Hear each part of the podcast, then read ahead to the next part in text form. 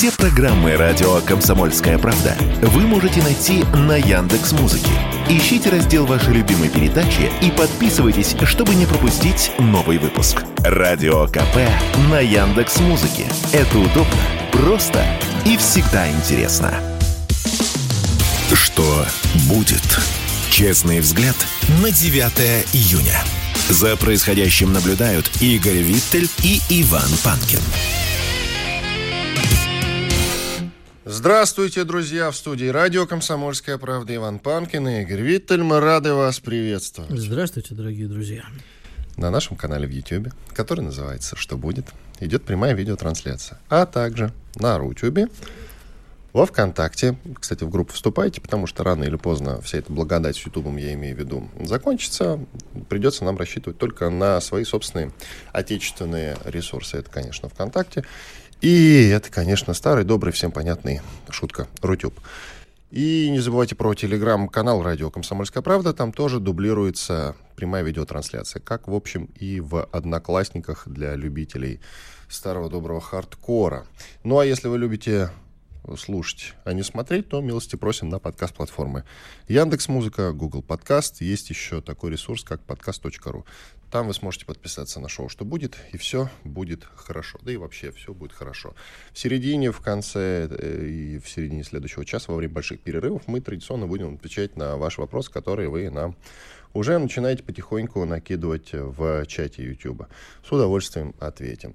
Ну а теперь начинаем наш эфир. Ну что ж. Давай А, начнем. С, ну, конечно, главная тема — это контрнаступление ВСУ. Мы вчера уже определили, что все, контрнаступление все-таки началось. И если вы слышите э, с той западной, и в том числе украинской стороны, что-то про контрнаступление, которого якобы еще нет, но оно начнется, давайте не будем все-таки этому верить, потому что попытки самого настоящего контрнаступления прямо сейчас идут, в том числе на запорожском направлении. Там украинцы с полуночи несколько раз выдвигались на наши позиции колоннами по 7-10 БМП с прикрытием артиллерии. Об этом сообщает военкор Александр Сладков.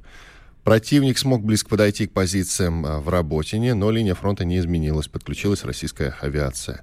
Репортер ВГТРК, ну как и Сладков, Андрей Руденко, подтвердил, что ВСУшники использовали колонны по 10 БМП на Ореховском направлении. По данным военкора Пегова в Аргонзе, было замечено два танка противника. Каждый час украинцы выдвигались группами по 15-20 человек. Артиллерия при этом работает не смолкая. ВСУ смогли зацепиться за несколько позиций вооруженных сил России на направлении Орехов-Токмак. Но это вот э, по данным на 6.30 утра. И еще прямо сейчас украинцы пытаются наступать на северном и южном флангах Артемовска. Пока как-то так, друзья. Пока как-то так. Ну, Ну что, значит, э, смотри, э, у нас как называется сегодня? программа эфир? «Что будет?» Нет, нет, эфир как наш сегодняшний называется. Наш э, захлебнулось украинское контрнаступление. Оно, э, с одной стороны, захлебнулось, но оно каждый день возобновляется. Почему это сейчас так важно? Потерпела крах, вот как называется. Да, потерпела крах. Вот сегодня потерпела, завтра пойдут опять. Завтра тоже, конечно, потерпит крах. Я надеюсь, что никаких сюрпризов не будет. У меня есть несколько соображений на эту тему. Значит, опять-таки, я традиционно же очень внимательно слежу за тем, что пишут везде. А, и э, американская сторона сейчас, э, во-первых, э, твой любимая политику. У них Здание политика, да. да, они вот э, вышли с такой передовицей на тему, а, собственно, вопрос о дальнейшем финансировании вооружения Украине под вопросом. У них обычно хорошие сливы. Можно вот коротко сразу? И Пентагон уже утвердил 2 миллиарда военной помощи. Да. Я не знаю, утвердил или нет, но собирается. Есть Собирается, на, да. на вчерашний момент было собиралось. Ну, ну, если знаю, собираются, как значит, все в порядке будет. Почему, э, объясню, значит, почему Пентагон да, Европа не очень. Ты не, про политику закончи. Я, про политику, да, они говорят, что сейчас вопрос, вот тут очень многие европейские чиновники э, сливают информацию, что типа, ребята, мы подустали, в общем, внимательно смотрим а, на то, что происходит э, с тем, что мы называем контрнаступлением. Значит, во-первых, э, резко опять поменялась тональность. Уже на вчерашний день практически все говорили, что нету никаких доказательств, даже сам Зеленский сказал, у нас нет никаких прямых доказательств, что Россия разрушила Каховскую ГЭС. Это он давал интервью Бильду. Заметим, не какому-нибудь политика, не Вашингтон-Посту, а именно Бильду. Да, авторитетному а, не да. просто авторитетным, а самой русофобской помойки, которая а. только может быть. Угу. Вот. Значит, если уж Бильд говорит такое, то есть Зеленский в интервью Бильда, Запад начинает сильно напрягаться. Выясняется, что нет никаких доказательств. У нас тоже, кстати, мы с тобой просили, там задавали вопросы нашим экспертам. У нас есть прямые доказательства. Ну да, мы все прекрасно знаем, что ВСУ обстреливал Каховскую ГЭС. Но вопрос же не для нас доказательства. Вопрос в Совете Безопасности ООН помахать, сказать, вот, ребята, это не, не пробирка Койлана Пауэлла. Это вот настоящее доказательство того, что они сделали. Для этого нужно туда пустить международную группу какую-нибудь. Вот, это правильно. Значит, э, Но группа втор... не поедет. Второе, понимаешь. значит, мы же не верим всем э, официальным сводкам и сводкам наших товарищей. За вчерашний день было уничтожено, как говорит Шойгу, более 30 танков противника на запорожском направлении. А большое количество живой силы, плюс БМП. Когда на это смотрит Запад, он немедленно прикидывает, ну, такой, я бы даже уже не говорил коллективный Запад, но тем не менее, будем считать коллективным. Прикидывает, известно, что к носу, и говорит, подождите, подождите, мы им поставили вот столько-то. Вот столько-то они уже потеряли. А где мы возьмем новое? Да? Для того, чтобы там произвести новое, нужен год, допустим. У нас есть свои запасы. Ну это же мы как, жопу перед Путиным оголим, что ли? Говорит Запад. И, в общем-то, прав. И начинается расползание. Восточная Европа, с одной стороны, в лице бешеной гиены Европы, уважаемой нашей Польши, а, продолжает гавкать. Народ Польши, кстати, абсолютно, я вот э, иногда читаю польских оппозиционных, ну, условно оппозиционных журналистов, и они кричат, как э, в свое время э, когда Жириновский, помнишь, пришел к власти ЛДПР, выиграл выборы, Россия ты одурела. Они-то не кричат, Польша ты одурела. А Центральная Европа... Кстати, можно коротко? Мне ну. тут пишут слушатели в чате у меня по поводу Польши как раз писали, что в Варшаве это подуспокоилось, а вот э, там э, в прибрежных регионах... Конечно, как конечно. Раз там вообще с ума сходит по-прежнему. Все конечно. в украинских флагах, флагах ЕС и вот это вот все. Ужас. Мрак. Ну, подожди, э, это как раз будет основная история все-таки побережья и э, то, что близко к Калининграду. Это будет сейчас, я думаю, серьезный такой момент, потому что как бы они, не дай бог, не поперли оттуда в сторону Калининграда. Такое тоже могут предпринять. Зачем? Чтобы получить ядерный удар по голове? Ну, слушай, они же не получают ядерный удар за Белгород. Попробуют обстреливать Калининград. Они только обстреливают его, понимаешь? Есть разница все-таки. Значит, смотри. А, давай дальше. А, Америка сейчас вот в открытую выходит CNN и говорит, CNN, заметь, вот которые всегда такие пробайденские, пробайденские, вот они говорят, что Украина терпит э, серьезные потери на Запорожском фронте. Раньше все э, заголовки про э, контрнаступление были в формате «Украина наступает, русские с большими потерями обороняются». Сейчас говорят о больших потерях Украины. Это не просто так. Мы уже давно привыкли к тому, что э, они и были-то не всегда независимыми СМИ, а за последние годы превратились вот в такие политически ангажированные. Примерно как э, наши СМИ в 90-х годах кому-то да принадлежали, если не впрямую, а назывался это все независимые СМИ. Ну так вот, а, и второе, что они говорят, на карту поставлена репутация Байдена. Ежели Зеленский захлебнется, Байдену, говорят они, звездец. Это говорят практически уже везде. И Вашингтон-Пост, и тот же Политика, и тот же CNN периодически об этом говорит. Сейчас все поставлено на Байдена. Со стороны демократов э, ярких кандидатов, способных выиграть выборы, не то что нету, ну, э, я так понимаю, что Байден до победного конца, как Зеленский, типа, победно, коней на переправе не меняют. Понятно, что победного конца непонятно чего и когда, но тем не менее. Взял и пожилого человека конем назвал. Да, нет, там вот сейчас, ты понимаешь, у нас еще рыжий конь выступил, теперь против Трампа, мы с тобой еще об этом поговорим, а ему предъявили очередное уголовное обвинение, только уже не за... Ну, это потом. Да, не, не, не, не, за, не за стриптизершу и не за эскорт, а теперь за сокрытие секретных документов. Понимаешь, человек дважды под уголовными делами идет на президента. Вот это кайф. Да, вот это кайф, только его не все равно не выберут. Это хотя, не многие, знаю. хотя многие ставят. Кирилл Бенедиктов, например, известный американист, на него ставят все-таки. Ну, Ну, посмотрим. конечно, Кирилл мой друг, мы не можем расходиться в этом вопросе. Э, Давай, знаешь, про Белгород. Что, Шебекина обстреляли снова? Снова очень серьезно. Я вижу кадры в э, лучших телеграм-домах, как горят пятиэтажки. Э, Среди прочего, те, которые я видел, еще были относительно целыми. Теперь их нет. Теперь от них ничего не осталось. Идут новые атаки. Я думаю, что просто равняют город с землей. Мне кажется, что это действительно своеобразная такая месть за Бахмут, который они разрушили сами. А, Я постоянно уже задаюсь вопросом, сколько можно на это просто смотреть сквозь пальцы. Я, честно говоря, не понимаю, почему нельзя просто разбомбить к херам а, все украинские позиции. Я слышал от местного военного эксперта, э, что у нас есть силы на защиту Белгорода, Белгорода, но э, вот сил на Наступление? ну, не наступление на то, чтобы, скажем так, ликвидировать все их э, позиции, э, сил не хватает. Вот. Ну, я слышал, Видимо, потому что они рассредоточены по всей линии фронта. я слышал еще про их серьезное ПВО, ПРО и э, укрепление. Их ПВО сильно уступает, об этом я говорил, сильно уступает нашему. И наши ракеты и снаряды проходят более спокойно, чем их. Мы больше перехватываем, сильно больше. Но надо понимать, какое количество они запускают. Если, допустим, 300 прилетает, 300 прилетает, попадает по цели, это значит, что они запустили штук э, там, 600, например, понимаешь? Вот такое. Вот у них такое количество снарядов сейчас. А мы говорили про некий снарядный голод в свое время у Украины. Теперь совершенно очевидно, что либо они подкопили, либо никакого голода и не было на самом деле. Вот, и они готовились к вот этому контрнаступлению, экономили, и вот, пожалуйста, что мы получили сейчас. Иван Панкин, Игорь Виттель, уходим на перерыв. sportkp.ru О спорте, как о жизни. Что будет? Честный взгляд на 9 июня. За происходящим наблюдают Игорь Виттель и Иван Панкин.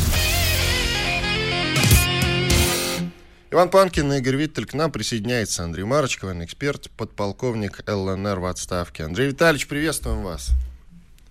Здравия желаю. Андрей Витальевич, говорят, что по Луганску ударили ракетами Шторм Shadow, которые из Великобритании относительно недавно прибыли. Все говорят о том, что Луганская, Луганская э, Народная Республика, в общем, как и Донецкая, становится полигоном для испытания этого самого западного оружия.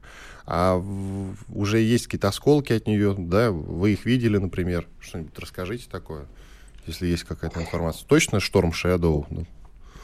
Но прежде всего я э, расскажу, что сам лично слышал, как говорится, прилет этих ракет, потому что пролетели они довольно-таки низко, в буквальном смысле практически над головой у меня.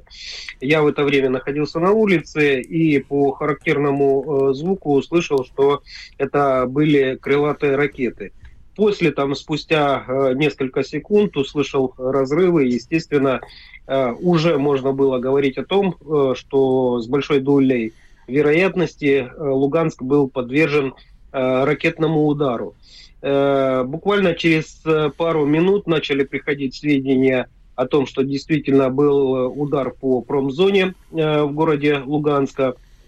И начала поступать информация, скажем, о том, что аварийные службы выехали, начали, скажем, ликвидировать последствия ну, удара этих ракет.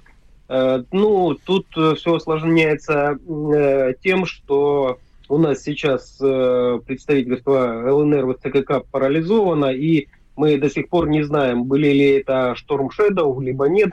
Э, Но, э, скажем, э, те осколки, которые э, представительство э, привезли люди, скажем так, э, представительство ЛНР в ЦКК как раз подтверждает, что удар был нанесен э, этими ракетами. Там есть защитные колпаки, которые у нас нашли в центре города э, и вот э, доставили в совместный центр по координации контроля. Они уже там э, э, сделали выводы, что это действительно были эти ракеты. Сейчас на данный момент у нас э, есть четыре пострадавших э, гражданских лица в результате удара. Э, один в тяжелом состоянии, трое средней степени тяжести. Всем оказывается медицинская помощь, проведены хирургические операции. по словам медиков, в жизни ничего не угрожает, но один, еще раз повторюсь, тяжелый. Эта ракета имеет дальность 560 километров, кто не знает, просто уточняю. Если она прилетела на промзону, скажите, пожалуйста, какой смысл бить по промзоне? Я что тут не пойму. Сразу уточню, это те цифры, которые вы назвали, это те ракеты, которые э, находятся у блока НАТО. Поставляемые же экспортные варианты имеют дальность порядка 300 километров. Да, ну, тоже но, много. Угу. Да, но никто э, абсолютно не исключает, что, э, скажем, страны НАТО будут поставлять уже не экспортный вариант, а именно свои ракеты э, украинским боевикам. Э, касаемо удара по промзоне, то это, э, скажем, очередная, скорее всего, неудача украинской разведки. Они думали, что на этой промышленной зоне находятся российские военнослужащие. Но здесь э, как раз э, тот случай, когда они в очередной раз э, просчитались, поскольку это действительно там очень, ну, Луганск это промышленный город, очень большая территория, но на этой территории есть ряд частных и предприятий, есть и государственные какие-то предприятия, бывший огромнейший завод, Э, который еще был построен при Екатерине, он разросся и занимает довольно-таки обширную территорию. Так что э, в этот раз э, нам просто, скажем, повезло из-за некомпетентности э, украинской э, разведки, поскольку э, если бы эти ракеты сместились хотя бы на пару километров немножко южнее, то это практически попадание в центр города в 10 часов утра, э, рассказывать последствия, думаю, не стоит. Это вот как раз будний день, 10 часов утра, э, когда могло быть огромнейшее количество жертв среди мирного населения. Товарищ подполковник, а что нужно сделать, чтобы эти ракеты больше не прилетали? Отодвинуть линию фронта, а, разбомбить позиции к чертовой матери, а усилить ПРО? Ну, что? Не, если начнут поставлять, не... если начнут поставлять ну, те самые, э... которые на 560 км летают. Я тебе даже... отвечу, там не, пока не очень понятно. Карин Жан-Пьер вчера сказала, что нет, об этом речь не идет. А Пентагон одновременно заявляет о том, что идет. Там непонятно, передадут или нет пока. Они ну, смотрят ну, касаемо... на то, чем закончится. Касаемо, что нужно делать, э, уже, скажем, делается и очень многое, потому что, вы видите, мы наконец-то научились сбивать эти ракеты, но стопроцентной гарантии никто абсолютно не даст, потому что, ну, есть ряд факторов, и в мире не существует э, оружия, которое со стопроцентной гарантией, ну, скажем так, э, может гарантировать поражение цели. Э, то, что нужно отодвигать линию обороны, да, но эти же э, ракеты, они воздушного базирования, то есть они запускаются с самолетов. И э, прежде всего, наверное, нужно наносить э, удары по тем местам, откуда эти самолеты взлетают, а их э, по Украине огромное количество. Нужно э, уничтожать носителей этих э, ракет, то есть сбивать э, самолеты а сейчас практически все самолеты, они уже перенастроены под э, оружие, которое поставляют и боеприпасы страны НАТО, то есть там и авионика своя, и уже они далеки от э, тех советских образцов, э, которые были ранее на вооружении Украины. Также нужно, наверное, немножко перестраивать ну, противовоздушную оборону, хотя я точно знаю, это уже делается. Но, повторюсь, Э, ни одно средство не гарантирует стопроцентной э, гарантии поражения. Мы Поэтому... знаем, что да, стопроцентную гарантию дает только страховой полис, но я говорю, как преумен... радикально преуменьшить угрозу. И Луганскую, и Донецкую, и Шебекину, и Белгороду, везде, где по нам наносят удар.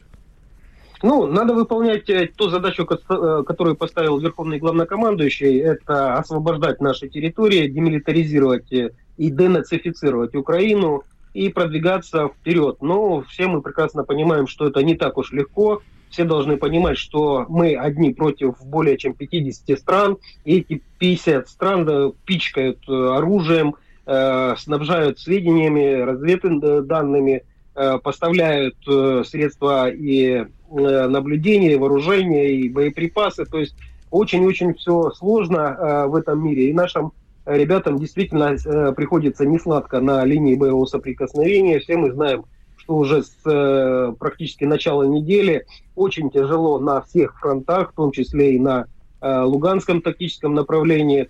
Натиск очень сильный со стороны противника.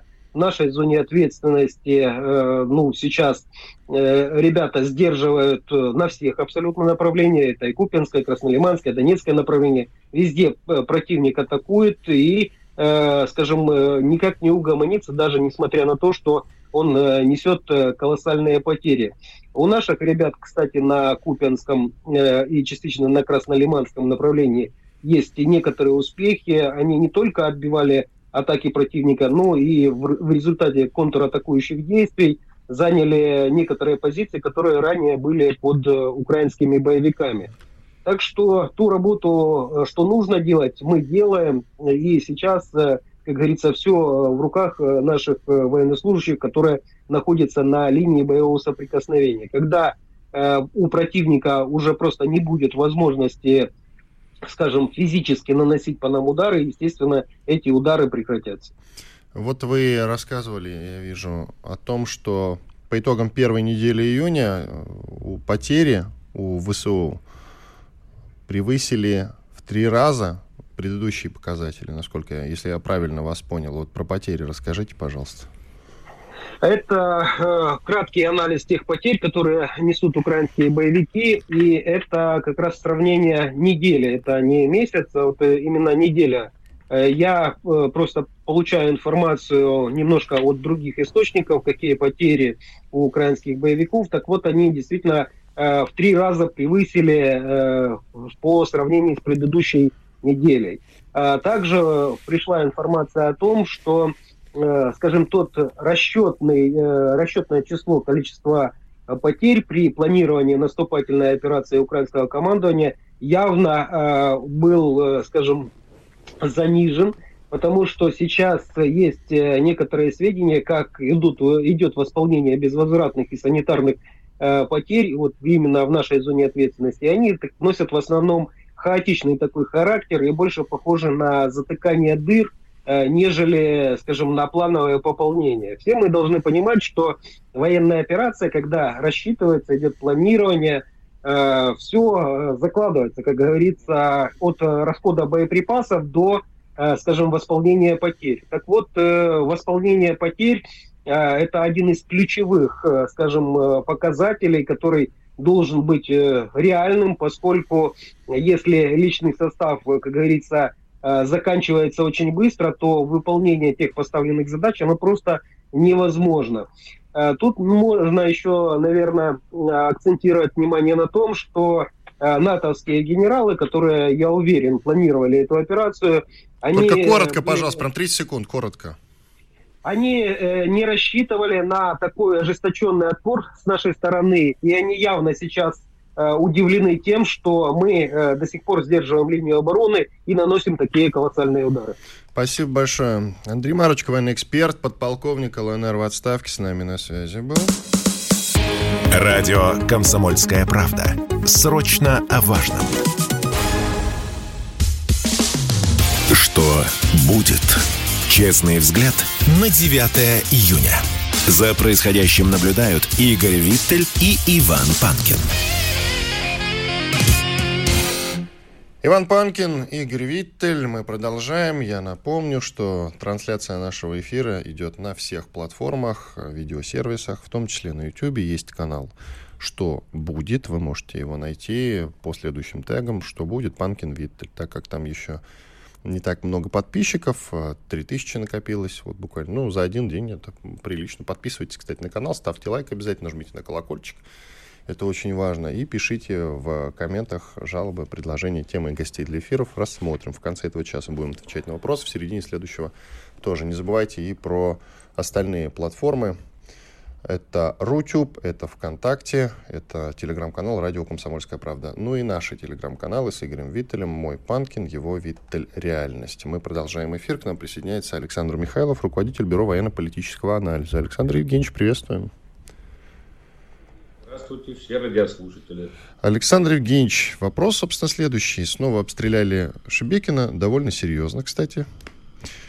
А, вопрос, вопрос. Как же нам сделать так, чтобы перестали обстреливать канонические, исторические российские территории? Да, вопрос сложный. Вопрос сложный, потому что он лежит в двух плоскостях. В плоскости геополитики и в плоскости военного дела. В плоскости военного дела, в принципе, по-моему, все понятно.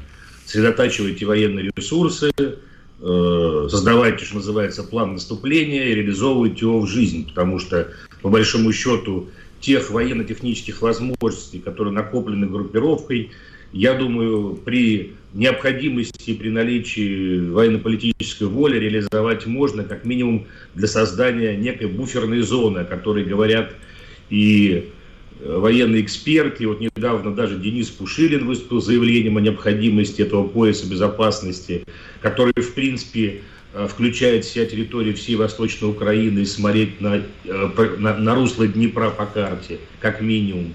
И эта задача, несомненно, необходимо выполнять, но дальше наступает э, политическая плоскость, то есть, а, э, собственно, Россия, от которой сейчас идет тот, э, тот э, э, выполняет тот этап специальной военной операции, при котором ему необходимо, ей необходимо очистить территорию Донбасса и в целом новых четырех регионов э, от присутствия киевского режима, и, по сути, сосредоточение э, военных усилий ведется именно на территории новых э, регионов России. Таковые военные действия на территории Украины сейчас не ведутся.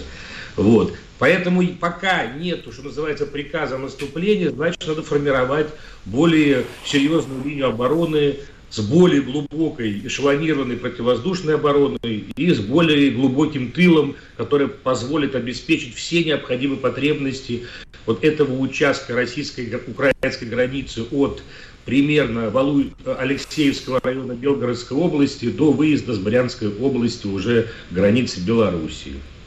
Что же нам мешает, скажите, пожалуйста, сосредоточить э, там побольше сил, например? И как следует отбомбить Харьковскую область, откуда ведутся удары по нам. Э, ну, нам с вами ничего не мешает это обсудить. Поехали бомбить. Ничего не мешает. Да. А что касается нашего военно-политического руководства, я думаю, имеет место быть э, в том числе и международный политический диалог по ситуации на Украине. Я напомню, недавно Пекин озвучил свою очень э, такую Э, масштабную платформу для возможных мирных переговоров и предложил при этом сторонам заморозить ситуацию на тех территориях, на которых они находятся, что вызвало возмущение бурю там на украинской стороне, а Запад, в принципе, особенно лидеры Европы во многом и поаплодировали китайской повестке. И пока, а, собственно, Россия, которая сама неоднократно заявляет о том, что занимается, в принципе, не оккупацией этой Украины, а наоборот, Э, очисткой территории Украины от вот этого ну, совершенно ненормального режима, который позволяет ну, делать то, что мы видим даже на Каховской э, ГЭС, что мы видим на территории Донбасса, то есть на тех территориях, которые сам Киев считает украинскими, что он делает собственными гражданами. То есть, и вот, чтобы не допустить этого геноцида, Россия в этом направлении работает. А что касается освобождения дальнейшего украинских территорий, то здесь, на мой взгляд, речь будет Э, идти, вот как у нас получится дальнейшее, вернее, да, да, получится ли Пекину, на мой взгляд, убедить коллективный Запад, а прежде всего Европу в необходимости реализации его плана, тогда, возможно, и наступать-то и не придется. А если не получится, то, наверное, придется реализовывать следующий этап спецоперации и возвращаться на украинскую территорию, создавать пояс безопасности для наших регионов. Что касается контрнаступления, которое, с одной стороны, уже очевидно началось, с другой стороны, западные СМИ, украинские какие-то политики, чиновники в том числе, говорят о том, что нет, нет, оно еще не началось, когда оно начнется, вы все услышите. Так то, что сейчас происходит, например, на запорожском направлении, э, это все-таки уже контрнаступление как контрнаступление или пока еще нет? Ну, я думаю, что контрнаступление – это вот более-менее военный термин, а вот контрнаступ, да, вот этот собирательный украинский термин, это скорее такой проект. То есть проект, который реализуется в нескольких плоскостях, военной, естественно, плоскости, где настоящие живые солдаты идут в бой и умирают с оружием в руках, а также в экономической и в политической плоскостях, где достигаются определенные интересы как раз у финансово-политических групп Украины, которые реализуют эти сценарии. Ну а Вашингтон с Брюсселем и Лондоном сам способствует реализации этих сценариев, потому что они приводят к дальнейшей войне на территории Украины, к дальнейшему убийству славян и вообще в целом русских людей. Поэтому здесь интересы Запада, они понятные, и они такие коллективно общие. Вот. А что касается наших, что называется, возможных дальнейших действий, в том числе на политическом поле, вот, на мой взгляд, у нас сейчас определилась очень ось, во-первых, не только наших союзников, но и заинтересантов в том, чтобы украинский конфликт закончился на условиях России. А условия России, прежде всего, говорят о том, что Украина не должна источать из себя опасность. Она должна стать, по сути, безопасным государством не только для себя и для своих украинцев, а для соседей. Потому что с таким государством порой опасно жить. Вот посмотрите на Афганистан. При всем уважении к этому народу, но руководство этого государства, которое постоянно меняется, и определенные группировки, приходящие к власти, не делают это государство безопасным для соседей. Вот Украина превращается в такой, она превратилась уже давно в такой вот восточноевропейский Афганистан. И это не нужно а, европейцам, потому что они помнят балканскую историю, как потом после э, середины, середины и второй половины 90-х годов, во что превратились Балканы для Европы, какой это был хаб в Европу, и что туда через этот хаб проникало, в эту Европу проникает до сих пор. И насколько это сложная зона для урегулирования и как попытка вообще приведения к какому-то европейскому стандарту жизни до сих пор.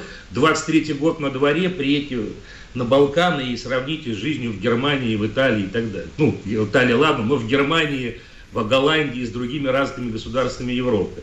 То есть такой разрыв очевиден. Поэтому своих проблем хватает, а тут еще и Украина под боком, откуда бегут люди, не всегда вменяемые, тащат с собой оружие, тащат с собой запрещенные Э, все, что можно, запрещенное и контрабандное, потому что любой поток мигрантов и беженцев вызывает с собой социальные последствия, ну и так далее. Это все же Европа проходила с арабскими э, мигрантами, выходцами из Ближнего Востока и Севера Африки, сейчас проходит с Украиной и по второму разу наступает на те же грабли. Вот бьет себя по лбу, но, честно говоря, европейцев не жалко, пусть эти грабли бьют их дальше.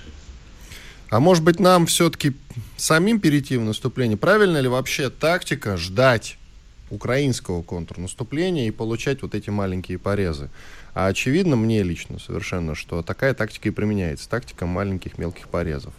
Ну, я с вами полностью согласен. Может быть, самим как-то действительно, вда... ну, условно, вот термин, вдарить. Уколы, прежде всего, посредством средств воздушного поражения, и я здесь буквально 5 э, секунд займу эфира. Вот э, есть наш проект «Вестник ПВО и ВКС», новый телеграм-канал, который посвящен оценке воздушной обстановки в небе, в том числе в регионах э, приграничья. Советую, подписывайтесь. Ведем как, как называется, еще раз скажите? Вестник ПВО и ВКС. Вестник. Вестник ага. ПВО и ВКС, ага, да. Будем да. стараться аккумулировать всю повестку, касающуюся безопасности воздушных наших границ на этом портале учитывая, что получаем информацию из разных компетентных источников. Вот. Конечно, неприятно, тем более, что вот я сам с Черноземья, и вот завтра опять уезжаю туда, э, в Воронежскую, наверное, еще и в Белгородскую область удастся заехать.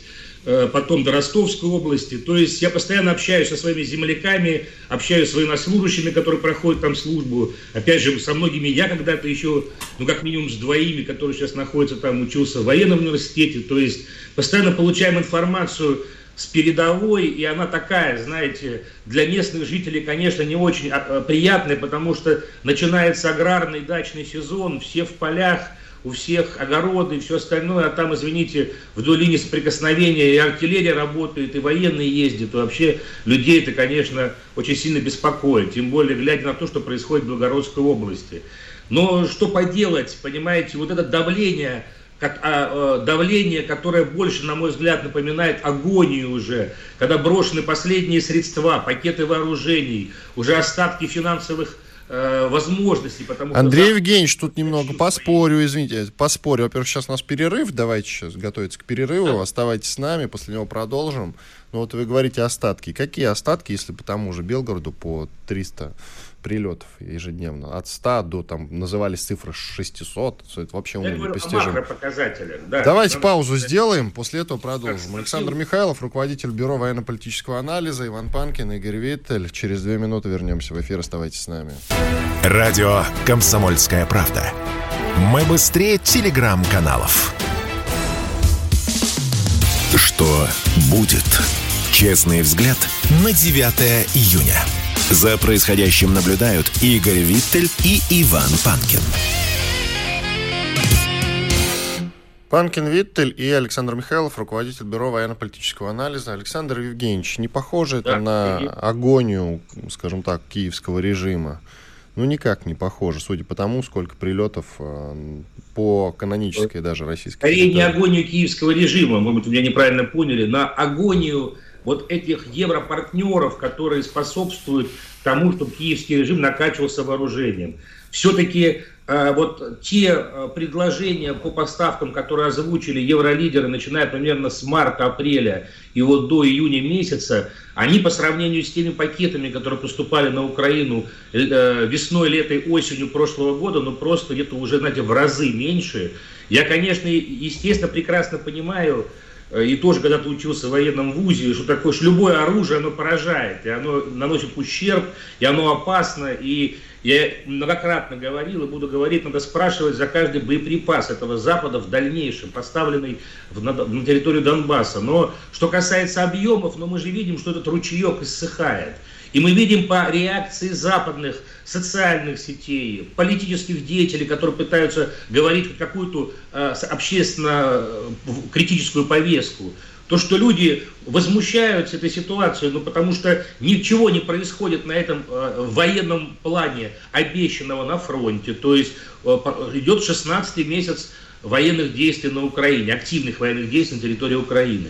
То есть, как таковые победы Украины никем не зафиксированы, их просто нет. Э, так и остаются те же самые более 100 тысяч км квадратных под контролем России. Крым находится под контролем России. Контрнаступление, да, оно ежедневно докладывается обстановка с линии фронта, но она, эта обстановка, докладывается в пользу российской армии. То есть, и мы даже видим по реакциям сейчас социальных сетей Украины, да и новостных агентств. Посмотрите, чем забита повестка вчерашнего вечера.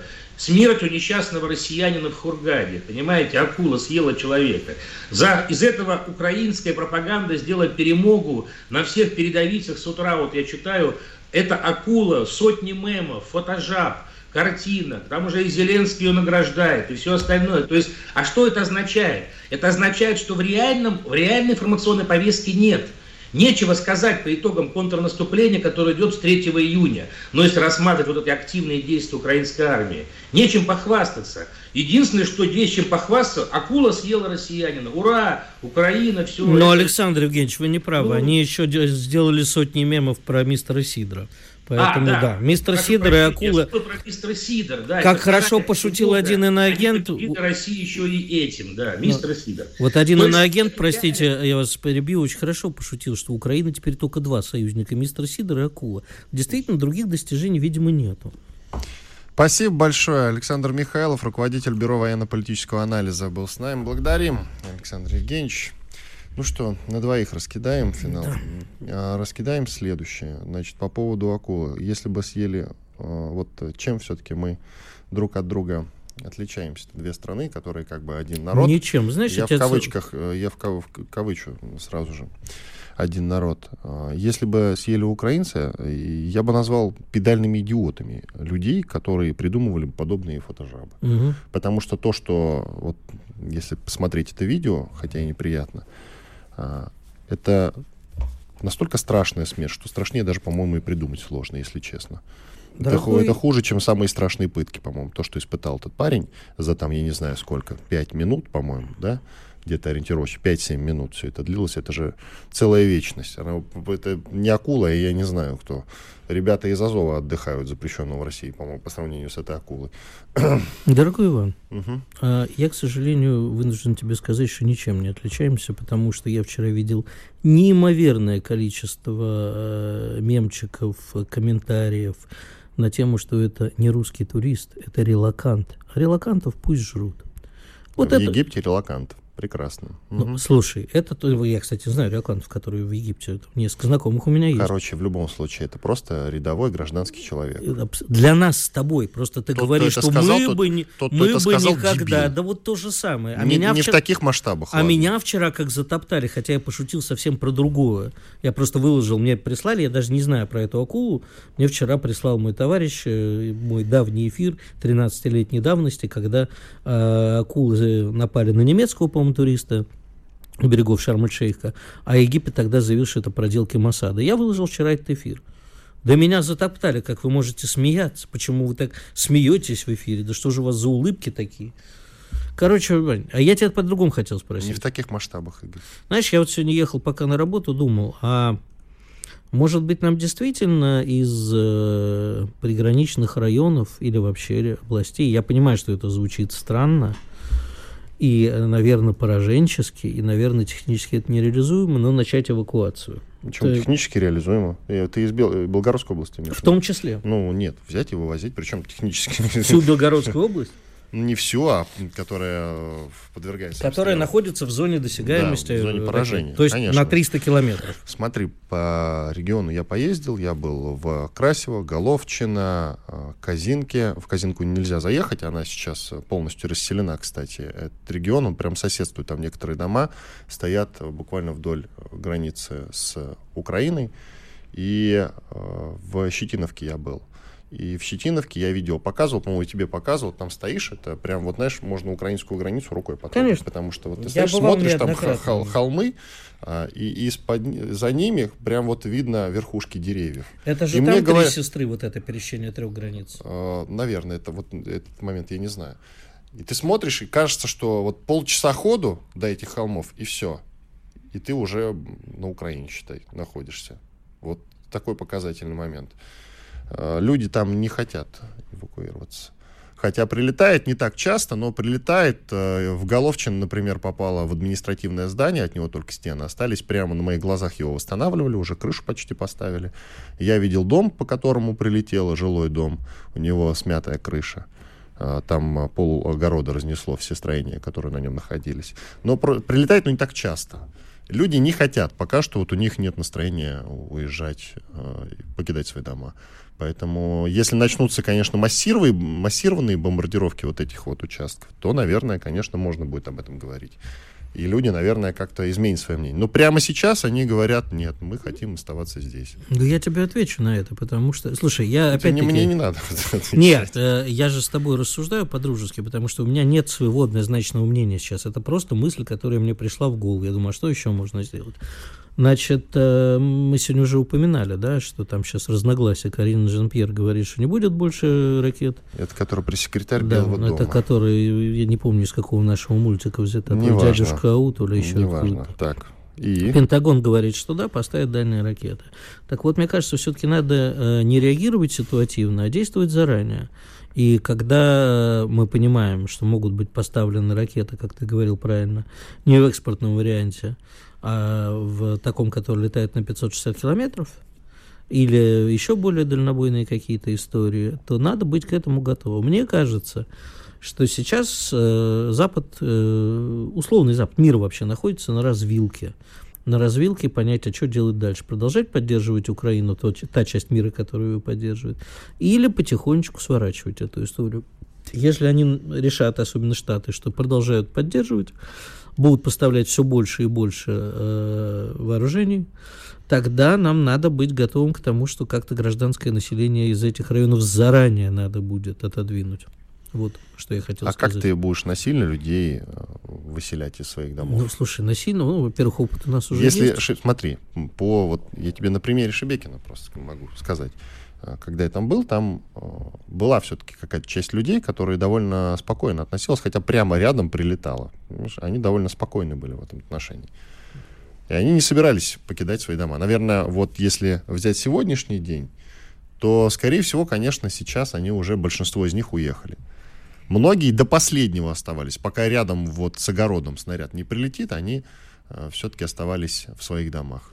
Значит, нужно создать возможность для людей, которые готовы уезжать. Ну, просто немногие же хотят все-таки из э, Я понимаю, своего дома уезжать и жить. Там Абсолютно с какое-то время жить согласен. в Белгород-арене на с койке тобой лежать. согласен. И тут же возникает вопрос. Донецк бомбят 9 лет. Так, э, много людей оттуда эвакуировалось? Нет.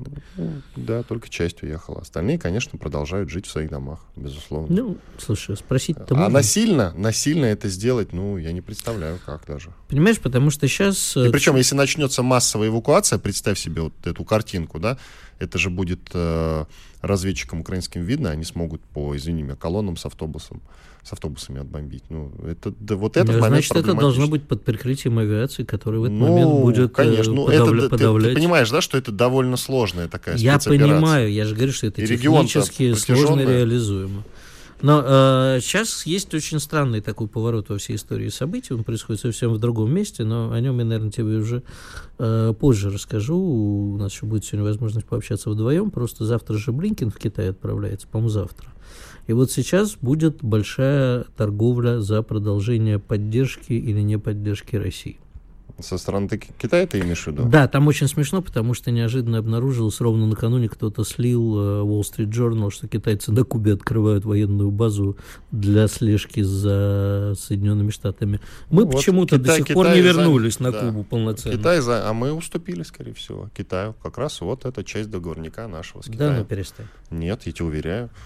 Именно что мы как раз вот в рамках торга, в рамках общей Открыли бы договорен- совместную. Ну, видимо, неинтересно Китаю совместную, им нужна своя. И мы в рамках общих договоренностей им отдали Кубу в этом направлении. Иван Панкин, Игорь Виттель. Уходим на перерыв. В начале следующего часа продолжим. Чтобы получать еще больше информации и эксклюзивных материалов, присоединяйтесь к радио «Комсомольская правда» в соцсетях. В отечественных социальных сетях. Смотрите новые выпуски на Рутьюбе, читайте телеграм-канал, добавляйтесь в друзья ВКонтакте, подписывайтесь, смотрите и слушайте.